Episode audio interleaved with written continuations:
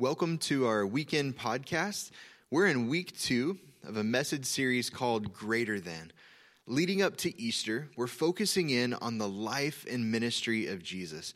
And for our current series, we're taking a closer look at three passages of Scripture that talk about Jesus' life following his birth and leading up to his earthly ministry. Now, my prayer and my goal for this series is that it would remind all of us that Jesus is greater than anyone or anything we can imagine. If you have a Bible with you today, I'd like to invite you to turn with me to Matthew chapter 3.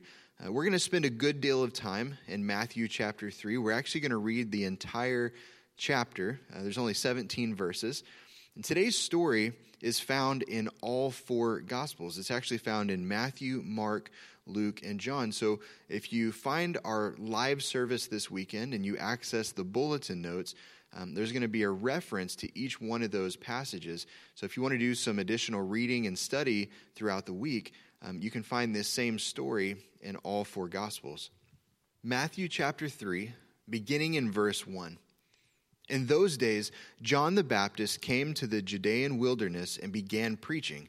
His message was repent of your sins and turn to God, for the kingdom of heaven is near. The prophet Isaiah was speaking about John when he said, He is a voice shouting in the wilderness, Prepare the way for the Lord's coming, clear the road for him.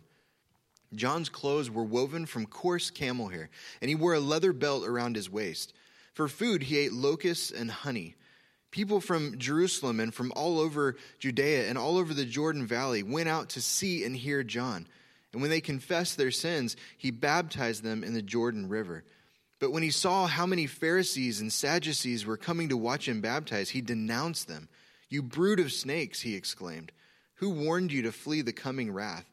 Prove by the way you live that you've repented of your sins and turned to God. Don't just say to each other, We're safe for we are descendants of Abraham. That means nothing, for I tell you, God can create children of Abraham from these very stones. Even now, the axe of God's judgment is poised, ready to sever the roots of the trees. Yes, every tree that does not produce good fruit will be chopped down and thrown into the fire. I baptize with water those who repent of their sins and turn to God, but someone is coming soon who is greater than I am, so much greater that I'm not worthy even to be his slave and carry his sandals. He will baptize you with the Holy Spirit and with fire.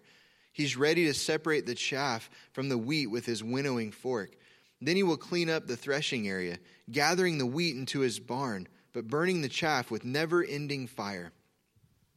Then Jesus went from Galilee to the Jordan River to be baptized by John. But John tried to talk him out of it. I'm the one who needs to be baptized by you, he said. So why are you coming to me? But Jesus said, It should be done, for we must carry out all that God requires. So John agreed to baptize him. After his baptism, as Jesus came up out of the water, the heavens were opened, and he saw the Spirit of God descending like a dove and settling on him. And a voice from heaven said, This is my dearly loved Son, who brings me great joy. Before the miracle of Jesus' birth, there was another miraculous birth that happened. So there was a priest named Zachariah who was from the priestly line or order of Abijah, and his wife, Elizabeth, who was from the priestly line of Aaron.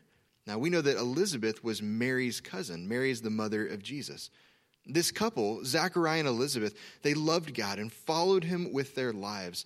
They wanted to have children of their own, but the Bible says Elizabeth was unable to conceive. And when we're first introduced to them, um, they're both very old. They were well past the years of being able to have kids of their own. So one day, when Zechariah was serving God in the temple, an angel appeared to him and told him that his wife was going to have a baby. It was going to be a son, and they were to name him John. As you can imagine, this took Zechariah completely off guard. The Bible says he was afraid and he didn't believe the words that the angel was telling him. But the angel told him that he didn't have to be afraid because God had heard his prayers. The angel also told him that their son, John, would bring so much joy into their lives that people all over would celebrate his birth and that he was going to be set apart by God, helping prepare other people for the Messiah. Now, there's a lot more detail to this incredible story. So, I'd like to encourage you to read Luke chapter 1 sometime this week so that you can read for yourself how God worked in the life of this family. Today's passage takes place years later. This is when their son John was all grown up. So we see God kept his promise. He gave Zachariah and Elizabeth a son, and their son accomplished some pretty amazing things for God. I think we can call John the very first kingdom worker for Jesus because his life mission was to help prepare people for the Messiah. Now, John's message was simple. He said, Repent of your sins and turn to God, for the kingdom of heaven is near. This word repent literally means to change your mind and then to act on that change. It's recognizing that you're wrong and that God is right. John reminded people that it wasn't enough to just live with regret and remorse for the sin in our lives. There had to be evidence of a changed mind and a changed life. In Luke chapter 3, John gives us insight into what this changed life should look like. So people came from all over to see John and to hear his message. And when they asked him what they should do after repenting of their sins and after being baptized, John said, If you have two shirts, give one to the poor. If you have food, share it with those who are hungry. Don't take advantage of others, taking what doesn't belong to you. Live with integrity, telling the truth, and being content with what God has given you. These are just some of the ways that people were being prepared for Jesus. Like Jesus, John's birth and his life was talked about hundreds of years before he was even born. John is actually mentioned by the prophet Isaiah in the Old Testament about 700 years before the time of Christ. Isaiah talks about a messenger who would prepare the way for the Messiah. So John was set apart by God for a specific purpose before he was even born. When you read the New Testament Gospels, it's easy to see that um, John was a unique individual. All right, I think if he were alive today, um, he wouldn't win any awards for his sense of fashion or for his dietary choices. The Bible says that his diet consisted of locusts and wild honey. Right? That's just disgusting, right? But what's crazy is that he seemed to be perfectly fine with his food choices. This kind of reminds me of those suckers that you see. You don't see them very often anymore, but when I was a kid, uh, the suckers were clear and they had dead bugs on the inside of them. I remember my dad, uh, we'd stop at a convenience store and he'd try to get me to get one and eat it, and I, I never would. Maybe you've had one, but that just looked disgusting. That's kind of what this reminds me of. Well, John's wardrobe uh, was equally as interesting. It was made out of coarse camel hair and he wore a leather belt around his waist. Now, I don't think my wife would let me leave the house for a second if I was dressed like this. Right, can you imagine me coming to church and preaching uh, dressed like that? If he were alive today, I think PETA would be all over him. well, despite his weird sense of fashion and his disgusting diet, John was actually a pretty popular guy. The Bible says people from all over came to see him and to hear the message that he was preaching. Some people even thought that he might be the Messiah. So most people would have let this kind of attention and this kind of fame go to their head. But John, he was different. He stayed focused on God, he stayed faithful to God, focused on the mission that God had given him. And his response when people wrongly assumed his identity is actually our key verse for this series. Matthew 3, verse 11 says, Someone is coming soon who is greater than I am, so much greater that I'm not even worthy to be his slave and carry his sandals. This was John's response when people falsely and wrongly assumed his identity. John's life serves as a great example for all believers that this life is not about us. Let me say that again. This life is not about us. You see, John lived to take the focus off of himself and to place it on Jesus. This reminds me of a verse that I shared with you last week. 1 Corinthians 10, verse 31 says, Whatever you eat or drink, whatever you do, do it all for the glory of God. Friends, this should be the goal of our lives. Whether you're working, serving at church, going out to eat with the family, or attending one of your kids' sporting events, your thoughts and words and actions should glorify God. If, if you're a Christian, your life should be lived in such a way that other people get a more accurate picture of who Jesus is because of how you live. So, again, it's not about us, it's about Jesus. Jesus is so much greater than. When people saw John's example, when they heard his message, they repented of their sins and they were baptized. Now, historically, Jews would have baptized Gentile converts, but here, John was baptizing Jews. This was completely upside down. And we have to understand that John's baptism was a baptism of repentance, it was looking forward to the coming Messiah. doing this really fulfilled two purposes. One, it prepared people and the nation for Jesus. And two, it presented Jesus to the nation, reminding everyone that there's one who is coming uh, who would be greater than John, greater than anything that he was doing. See, John's baptism would actually be superseded by the baptism associated with Jesus. The first time we see Jesus, um, after he was 12 years old and had stayed behind at the temple in Jerusalem uh, after the Passover festival, that was from our sermon last week, the first time that we see Jesus is here when he's an adult. He's traveling from Galilee to the Jordan River to be baptized by his relative John. Uh, John had been telling people that Jesus' baptism would be greater than how he was baptizing people. And then here comes Jesus asking John to baptize him. John felt completely unqualified for this. In fact, he wanted Jesus to baptize him instead. Now, this can be confusing. There's a lot of baptizing going on in this scene, or at least the, the talk of baptism. See, Jesus didn't come to be baptized because he was a repentant sinner. That's not the case. Jesus was sinless, he was perfect. Jesus came to be baptized because it was his Father's will. His baptism accomplished a number of things. It did a number of things. One, it gave approval to John's ministry. Right, that was important. Two, it marked the beginning of his own public ministry. And then three, Jesus identified himself with the very people that he came to save. Getting baptized showed others and us the importance of repenting of our sins and choosing to follow Jesus as Lord of our lives. After Jesus' death, his burial, and ultimately his resurrection, he gave his disciples his great commission. Matthew 28, verses 18 through 20. Um, he says, I've been given all authority in heaven and on earth. Therefore, go and make disciples of all nations, baptizing them in the name of the Father, and the Son, and the Holy Spirit Teach these new disciples to obey all the commands I've given you, and be sure of this I'm with you always, even to the end of the age. This is the mission and the marching orders that Jesus gave to all Christians.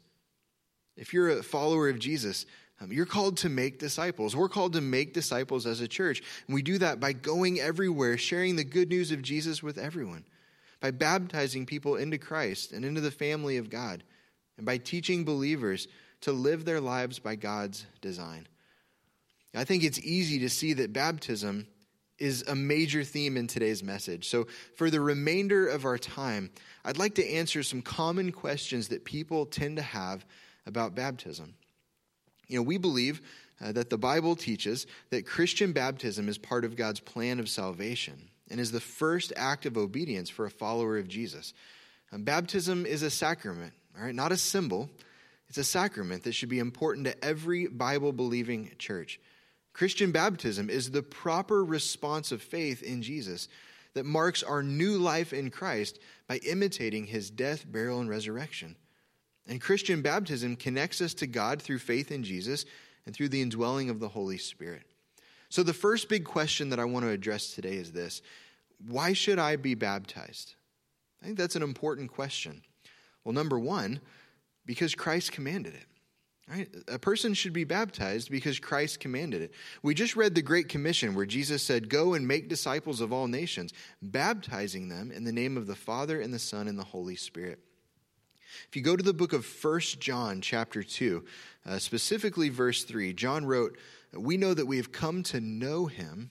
Right? We know we've come to know Jesus. We have a relationship with Jesus if we obey his commands we know that Jesus commands us to be baptized and to baptize others. So we know that we've come to know him if we obey what he's commanded us to do. He commands us to be baptized.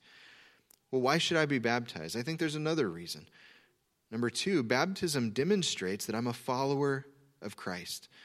Acts chapter 18, verse 8 says, Crispus, the leader of the synagogue, and everyone in his household believed in the Lord. Many others in Corinth also heard Paul, became believers, and were baptized. So, in this passage, the Apostle Paul had been preaching at the synagogue in Corinth. He was trying to persuade Jews and Greeks to follow Jesus. He then went next door to a house that belonged to a Christian named Titius Justus. And while he was there, uh, Crispus, the synagogue leader, and his entire family, they heard the gospel and believed in Jesus. After believing, they were all baptized along with everyone else who had heard the gospel and believed. Um, their baptism demonstrated that they were now followers of Jesus.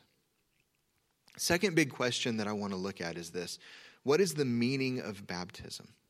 Well, number one, baptism illustrates Jesus' death, burial, and resurrection. It illustrates Jesus' death, burial, and resurrection. 1 Corinthians chapter 15, verses 3 and 4, the apostle wrote to the church in Corinth I pass on to you what was most important and what had also been passed on to me. Christ died for our sins, just as the scriptures said. He was buried and he was raised from the dead on the third day, just as the scriptures said. And then you jump over to the book of Colossians, chapter 2, verse 12. Paul wrote, um, For you were buried with Christ when you were baptized, and with him you were raised to new life because you trusted the mighty power of God who raised Christ from the dead. So, Christian baptism parallels the death, burial, and resurrection of Jesus. Um, it also portrays the death and burial of our sinful old way of life, followed by resurrection to a new life in Christ. So, in Christ, we can be reminded that we've buried and put to death our old way of life. The second thing that I'd like to talk about when it comes to this question is that baptism illustrates my new life in Christ. Baptism illustrates my new life in Christ. Romans 6, verse 4 says, For we died and were buried with Christ by baptism. And just as Christ was raised from the dead by the glorious power of the Father, now we also may live new lives. 2 Corinthians 5, verse 17 says, This means that anyone who belongs to Christ has become a new person. The old life is gone, and a new life has begun. You know, the Christian's power over sin and the ability to live a new life in Christ stem from identifying with Christ's death, burial, and resurrection, and from living life through the power of the Holy Spirit. From God's perspective, Jesus' victory over sin and death is ours as well when we're baptized into Christ.